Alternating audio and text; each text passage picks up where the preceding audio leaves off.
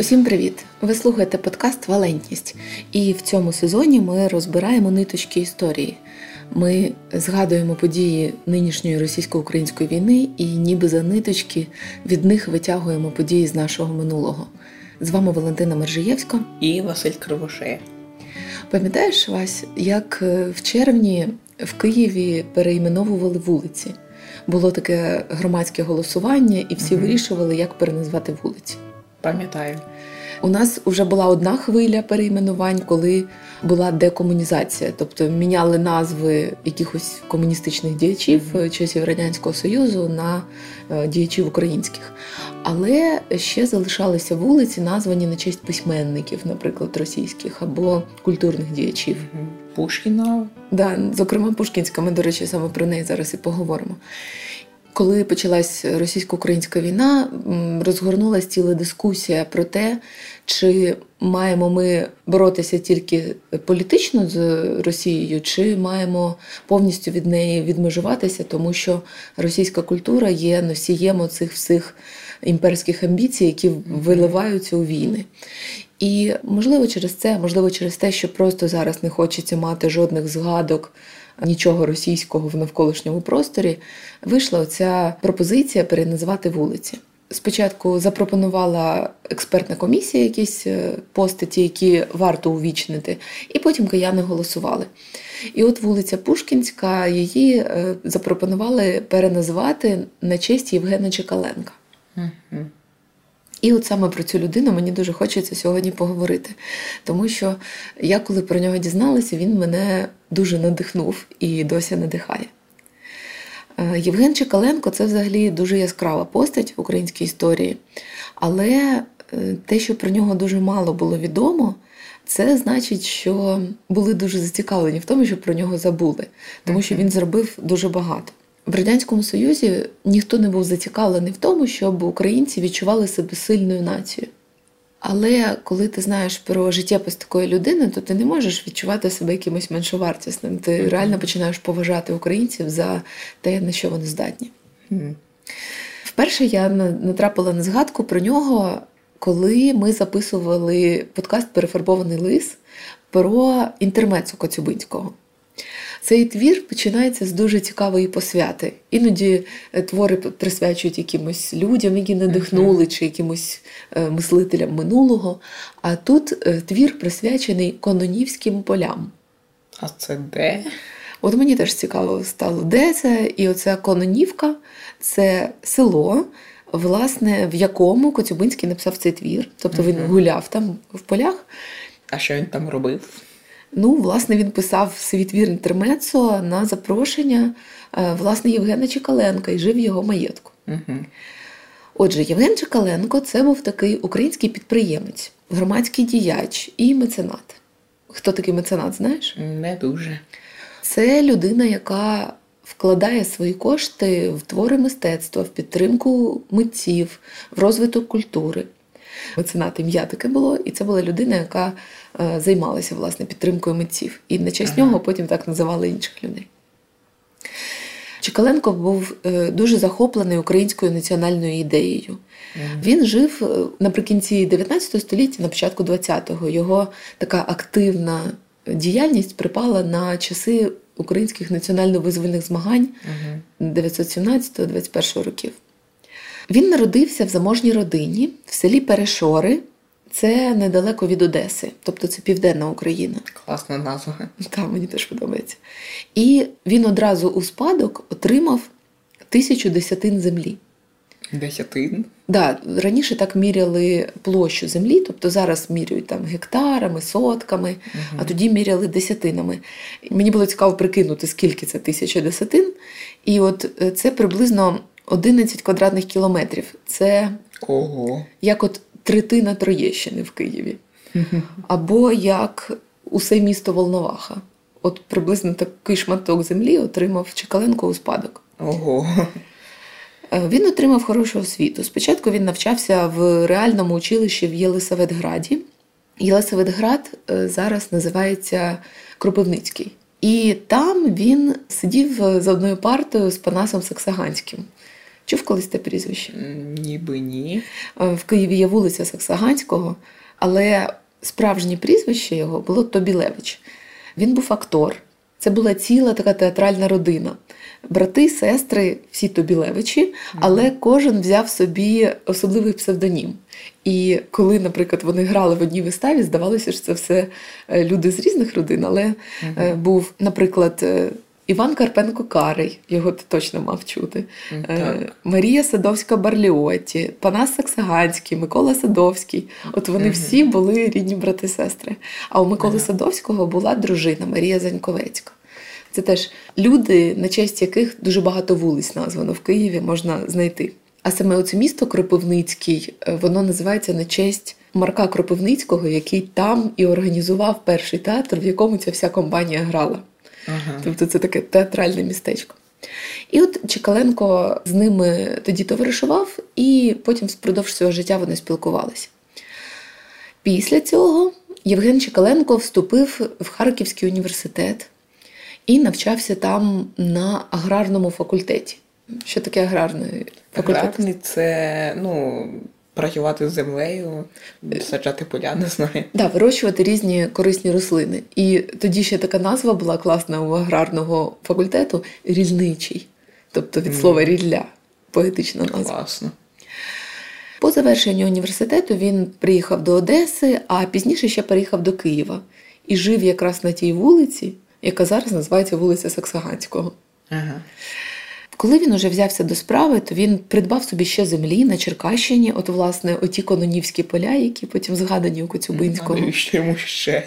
Тому що він був дуже справний бізнесмен, він дуже гарно господарював, він розробляв новітні технології господарювання, він позичав новітнє обладнання. Зокрема, йому з Америки возили сільськогосподарське приладдя, яким обробляти землю. І у нього дуже хороші врожаї були. І тоді, за результатами своєї праці, він написав п'ятитомну книжку Ого. розмови про сільське хазяйство. І там написав, як можна гарно господарювати. Він дуже хотів, щоб селяни навчилися гарно заробляти на землі. Він е, вважав, що найкраще взагалі мати справи з людьми заможними, які щось мають, яким є що втрачати, Угу. а не з якимись бідняками, тому що бідняки дуже. Готові на все йти. Да, вони дуже легко довіряють. Їм кажуть, ой, ми вам всім дамо там грошей. От я прийду до влади, я вам всім дам якісь пільги чи ще щось. І от люди, які бідні, вони дуже легковірні. І тому він вважав, що треба допомогти людям стати більш багатими, більш заможними. Мені це знаєш, що нагадує? Що? В давній Греції було вже поняття громадянства. Але громадяни в давній Греції вони відрізнялися від нашого розуміння громадянства. Тому що в давній Греції громадянами могли бути тільки чоловіки, Ну, логічно. тільки вільні люди, не Так, могли бути раби, Не раби. і не чужинці, не приїжджі, а от тільки ті, хто народились тут, Ну, так. мали свої статки і були вільними. І були чоловіками. Ну, це були дуже давні часи, коли ще жінки не, не здобули собі прав громадянських. Мгм. Це станеться всього лише якихось 100 років назад. І громадянин в давній Греції обов'язково мав брати участь в активному громадському житті, приймати рішення, е, як буде жити громада. Мгм. І завдяки цьому він набував потрібний досвід і з кожним роком ставав все більш вправним громадянином. Цікаво, що вже в той час були люди, які казали, що ми поза політикою, які не хотіли брати участь в громадянському житті, і у греків для цього було окреме слово. Дослідно грецькою це означає приватна особа. М, Але знаєш, як це слово звучало? Як? Ідіот. М, Тобто ідіот це людина, яка не хоче брати участь в громадському житті. Ясно. Так от, про книжку. Євген Чекаленко написав цю книжку українською мовою і дуже хотів її надрукувати, щоб роздати селянам. І намагався надрукувати її в Одесі. І на це знадобилося кілька років. Тому що йому казали, якщо вона буде російською, ми одразу надрукуємо, але українською не будемо. Ну він був дуже наполегливий, і все-таки ця книжка розійшлася накладом в півмільйона. Ого. Він її реально роздавав селянам, щоб просто е, всі е, навчалися. Той час в сільській хаті могла бути, скажімо, там Біблія, Кобзар Шевченка і оця книжка Чекаленка, і все. Угу. Оцей перший крок, який вважав Чекаленко потрібно зробити, дати селянам можливість заробити. І далі потрібно було щось ще. От спробуй уявити, якщо ти хочеш, щоб твоя країна, твоя нація, твій народ гарно розвивався, що угу. потрібно, окрім просто добробуту? Якесь класне виховання може. Що ти маєш на увазі під вихованням? Зробити школи. Так, займатися освітою. А ще? Ще. Що потрібно людям, крім матеріального? Крім матеріального, ну, людське поводження, е, людяність взагалі, любов. Добре, а для того, щоб відчувати свою приналежність до своєї країни, свого народу? Ну, ти маєш її любити. Для початку треба щось знати про неї, правда? Ну, так. Наприклад, історію його, да? угу. народу, мову знати, літературу цікаво читати. І от е, Чекаленко це все відчував. І він починав в це вкладати великі гроші. Ми зараз живемо в такий час, коли обізнаність в історії дає розуміння тих подій, які відбуваються зараз, і можливих їхніх наслідків. От ми в цих е, наших подкастах ми якраз і намагаємось про це говорити, який досвід ми вже мали в минулому, і як він повторюється чи змінюється. І Чекаленко він теж вважав, що без розуміння історії, без знання історії нація неможлива. Тобто mm-hmm. люди, які не мають пам'яті, вони не можуть дивитись в майбутнє. І е, тоді він призначив премію на найкращий підручник з історії. Ага. У цієї премії така трошки драматична історія. У нього була дочка старша, у нього взагалі багато дітей було, п'ятеро, здається. І старша його дочка вона померла в доволі ранньому віці, їй років 10 було від хвороби якоїсь. Але перед цим він виділив певні гроші на її придане, коли вона виросте і вийде заміж. Але через те, що вона померла, то ці гроші нібито нікуди не були вкладені. І він на ці гроші оголосив премію на підручник yes. з історії. І е, цікаво, що цей конкурс на підручник виграла жінка, історикиня. На той час це було незвично. Її звали Олександра Єфименко. Вона була перша жінка-історикиня в Російській імперії. Mm.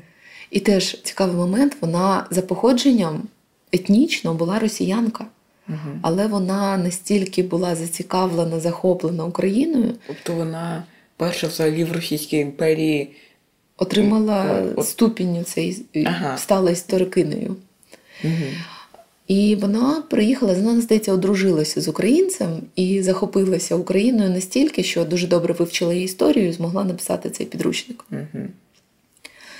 Окрім історії, треба розвивати також мову. Так, так. Російська імперія існувала вже давно, і вона дуже намагалася русифікувати ці землі. І Чекаленко вважав, що мову дуже потрібно підтримувати. Зокрема, він фінансував видання словників. Він підтримав і опублікував україно-російський словник тлумачений Бориса Грінченка. Я не знаю, чи ви вчили вже в школі такий вірш е, Максима Рильського, здається, як парость виноградної лози, плекайте мову, пильно і ненастанно політь бур'ян, частіше сльози вона хай буде. Вчили чи ще ні? Е, ще ні. Е, ну Там є такі рядки: не бійтесь заглядати у словник. Там пишний яр, а не сумне провалля. Збирайте, як розумний садівник, достиглий овоч у Грінченка і далі.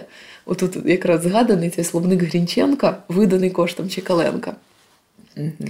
Також е, ще один словник він підтримав російсько-український. Той україно-російський, цей російсько-український. І з цим словником теж є цікава історія. Е, його авторами написані М. Уманець і А. Спілка. Ну, Нібито дві людини, автори mm-hmm. словника.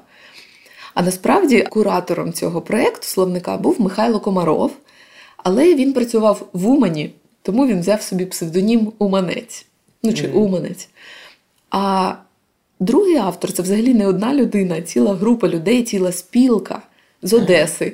І вони так жартома себе називали Одеська спілка. І mm-hmm. тому це А-спілка це група авторів. Mm-hmm. Окей, у нас є мова, є історія, чого ще хочеться, якщо вже є мова. Її поширення? Так, як поширюється мова, через що? Через людей. Через літературу? Так, через книжки. І Чкаленко почав е, вишукувати талановитих письменників українських і призначати їм стипендії. Він організував ціле товариство допомоги українським письменникам. Тому ж Борису Грінченку, Володимиру Винниченку, якого ви Федька Галамидника вивчали, mm-hmm. Михайлу Коцюбинському, який написав інтермецу, там тіні забутих предків, дуже mm-hmm. багато творів. Ви ще будете їх вивчати в школі. Тому, якби власне в межах цієї стипендії Коцюбинський приїжджав до Чекаленка в маєток жити як творчу резиденцію. Зараз от є такі програми для письменників, коли їх запрошують в якесь гарне місце, селять в якомусь хорошому просторі, такому дають гроші на те, щоб вони могли там жити кілька місяців і за цей час написати книжку. От е, Чекаленко цим і займався. Також е, в той час особливо було важливим релігійне питання. Люди були віруючими, ну зараз теж, але тоді цей відсоток віруючих людей був ще більший. Найважливіша книжка для християнина яка? Біблія. І потрібна була Біблія українською мовою, тому що до цього не було. Євген Чекаленко захотів видати Біблію. На той час вже існував переклад Пилипа Морачевського. Його було заборонено видати Валуївським циркуляром. Це всередині 19 століття була така заборона української мови в Російській імперії, коли були заборонені кни... друк книжок українською мовою. Ясно. Але після революції, яка буде в Росії е, в 1905 році, це ще не та революція, коли царя скинули, але коли уже народ почав виходити на протести, і після цього треба було якесь послаблення зробити, і і зробили свободу слова. Тобто люди змогли друкувати те, що хочуть, і Чекаленко скористався цією нагодою і надрукував українську Біблію.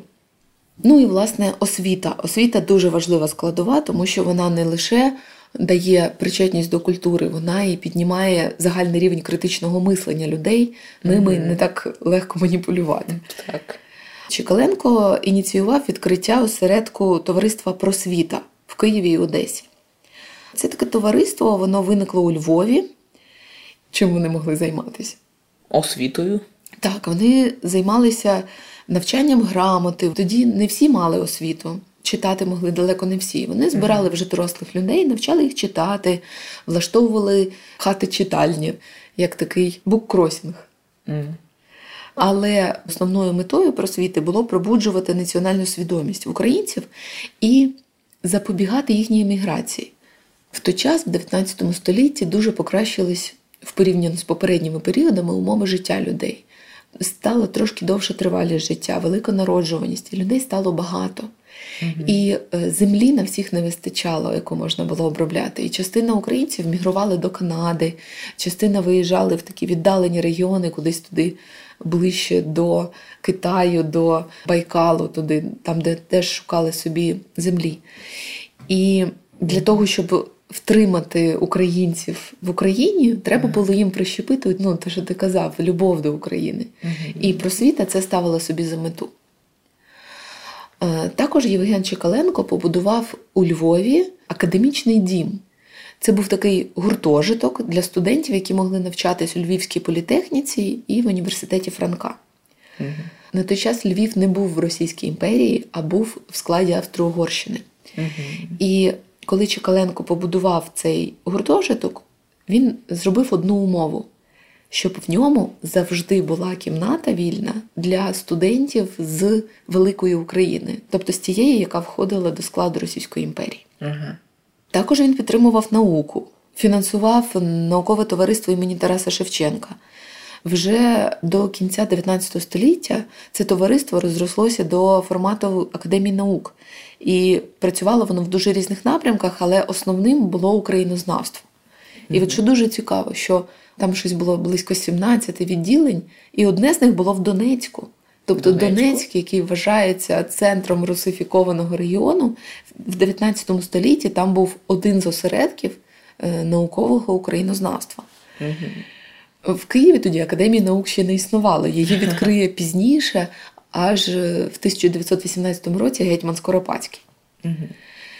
І одним з найбільш великих і тривалих і важливих проєктів Євген Чекаленко вважав засоби масової інформації. На той час не було інтернету і телебачення, але були газети і журнали. І він багато спонсорував різні часописи, був тоді такий дуже популярний, називався Київська старіна. Ще були е, журнал для селян, окремий часопис літературний Нова громада.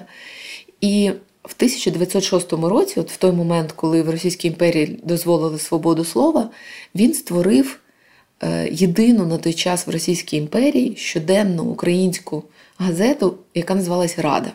Наклад цієї газети не був дуже великим, там кілька тисяч примірників, угу. і вона ніколи не стала прибутковою. Тобто він в неї гроші тільки вкладав, вона ніколи йому не приносила прибутку. Коли Чекаленко шукав інших спонсорів, які могли б долучитися до підтримки цієї газети, то вони йому постійно закидали, який сенс робити газету, в якої всього кілька тисяч підписників. Uh-huh. А Чекаленко казав: ні, цю газету варто робити, навіть якщо там буде не кілька тисяч, а просто кілька підписників. Тому що uh-huh. в українців має бути своя газета, своє друковане слово. І саме у зв'язку з підтримкою цієї газети Чекаленко казав одну приказку, якою він став дуже відомий: що Україну треба любити не до глибини своєї душі, а до глибини своєї кишені.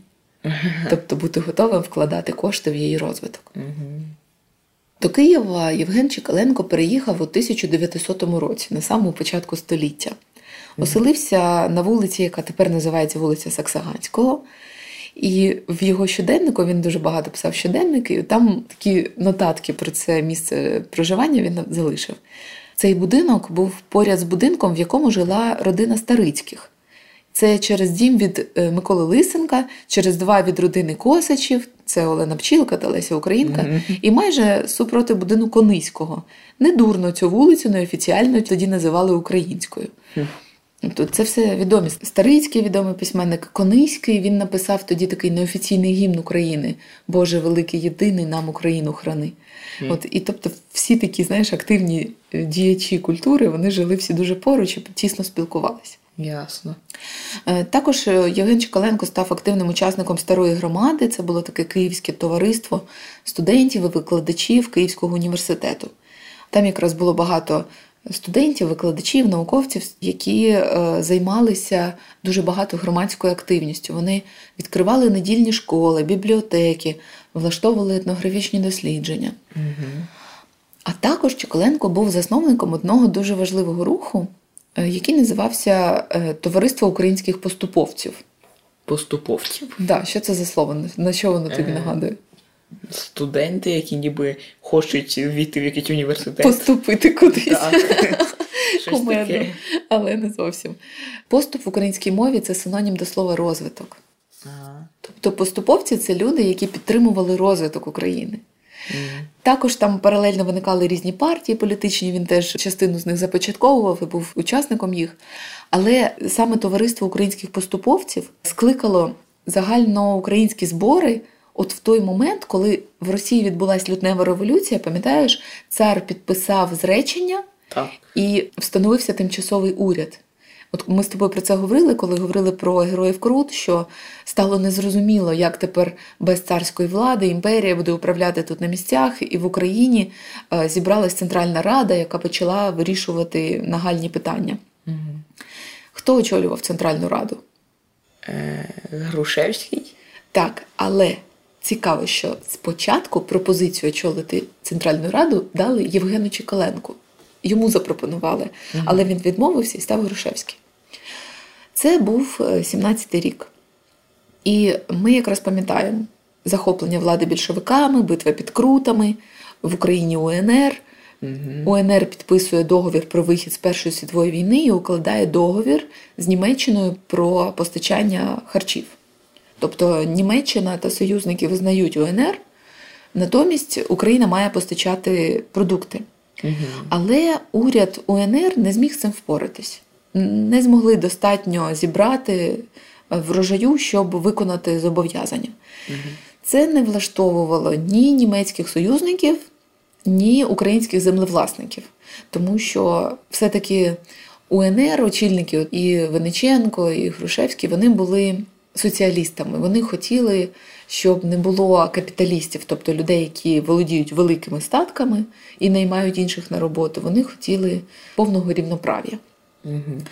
І оці великі землевласники вони зібрали зібрання, яке назвали перший хліборобський з'їзд. Ну, фактично, це були такі великі фермери, які мали великі наділи землі, і вони хотіли гарно господарювати далі. Угу.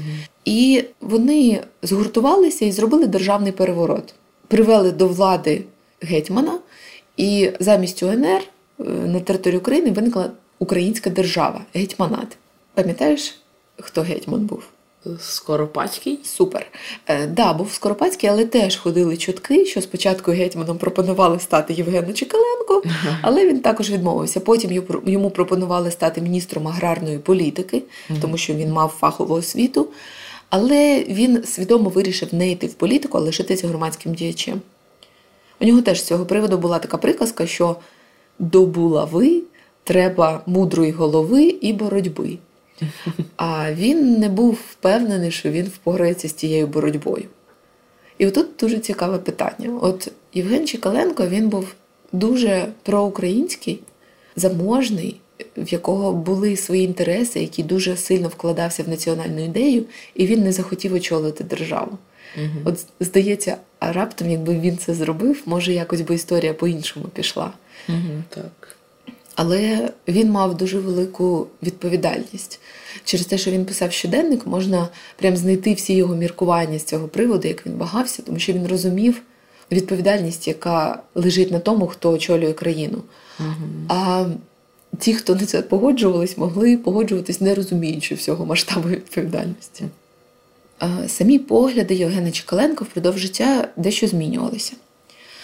Коли в Україні з'явилися люди, які відстоювали те, що вона має стати самостійною ще в Російській імперії, зокрема, такий був Микола Міхновський, от він вважав, що Україна має бути незалежною. Тоді Чекаленко вважав, що українці ще не готові до незалежності, тому що вони були дуже зросійщені. І Чекаленко думав, що з таким населенням буде складніше дати раду, ніж домовитися з царським урядом. Угу. Але чим довше він бачив ці всі зміни, які відбуваються навколо, ці всі революційні події, тим більше він сам схилявся до ідеї незалежності. І ми вже знаємо, що пізніше, в 1919 році, більшовикам вдасться захопити Київ, всі маєтки Чекаленка будуть розграбовані. Mm. Йому самому доведеться виїхати в еміграцію. Спочатку він поїде в Пшемушель. Mm. Пам'ятаєш? Це місто, Так. через яке ми поверталися в Україну. Ага. І тут він теж не сидів без діла, незважаючи на те, що він змушений був поїхати з України. Він послухав, е, якою мовою там в Пшемишлі розмовляють. Там теж було дуже багато українців, але вони спілкувалися такою галицькою говіркою, місцевим діалектом. І він почав складати словник з галицької говірки на літературну українську мову. Пізніше він переїхав е, до Подебрадів, це в Чехії містечко, недалеко від Праги. І там працював теж над словником російсько-українським, словниками сільськогосподарських і лісничих термінів.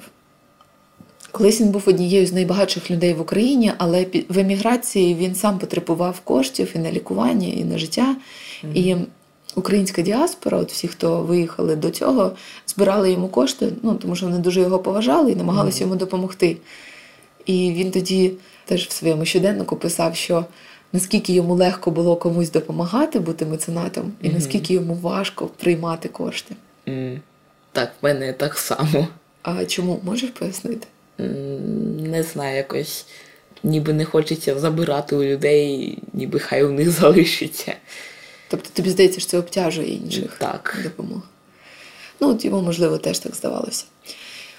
Ще наостанок розкажу улюблену приказку. Я вже кілька приказок Чекаленка назвала, але у нього була одна така сама улюблена. Вона е, звучала так: А ти, Марку, грай. Е, В повній версії ця приказка звучить так: хоч нічого не виходить, а ти, Марку, грай. Як ти це розумієш?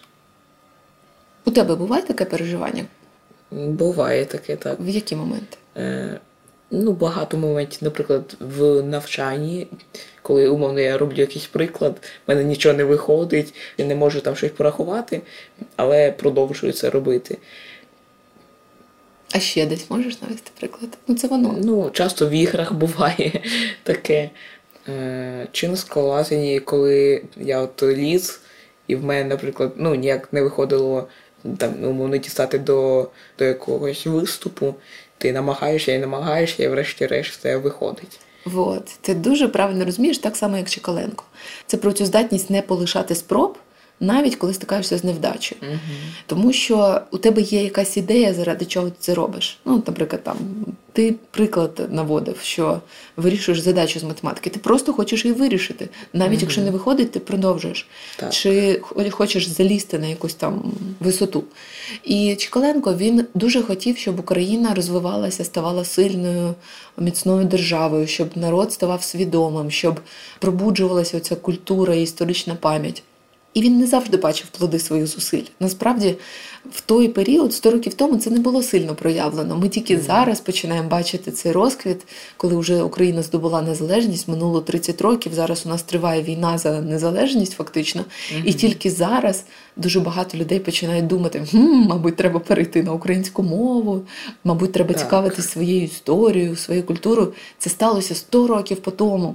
Але завдяки цим зусиллям Чекаленка, які він тоді робив, ми зараз маємо на що спертися. У нас є Біблія, яку він поспонсорував, у нас є підручники з історії, у нас є твори, написані письменниками, яких він підтримував. Тобто Так. у нас є його спадок.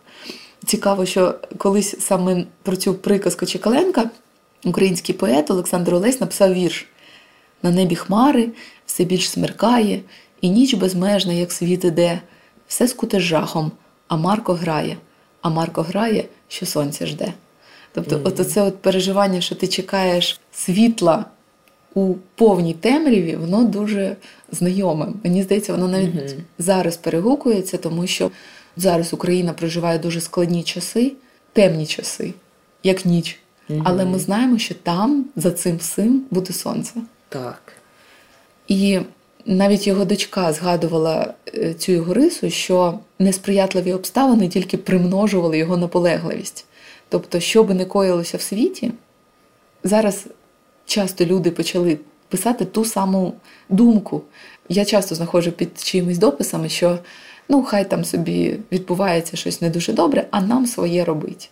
І от оцей стан, що роби, що маєш, і нехай буде як буде, це теж мене відсилає знову до греків, тільки цього разу до філософії стоїків.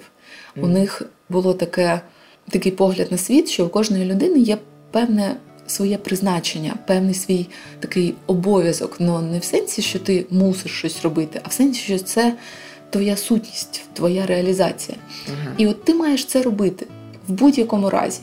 Тобто в світі може він бувати що завгодно, але ти маєш робити те, от, що ти маєш робити. Мгм. От, і от Чекаленко він фактично жив по цій суті. Ясно. Це круто, що він розвивав цю українську ідею і зробив дуже багато справ, щоб її просунути. Дякуємо всім, хто послухали з нами цей подкаст про Євгена Чекаленка. Розкажіть про цю непересічну постать іншим. Дайте посилання на наш подкаст, хай послухають про те, скільки він всього зробив. Підписуйтесь на наші сторіночки в Фейсбуці і підтримуйте нас на Патреоні, якщо маєте таку можливість patreon.com. А також додаткові матеріали ви можете знайти на нашому сайті valency.org.ua. І почуємося в наступних випусках. Бувайте!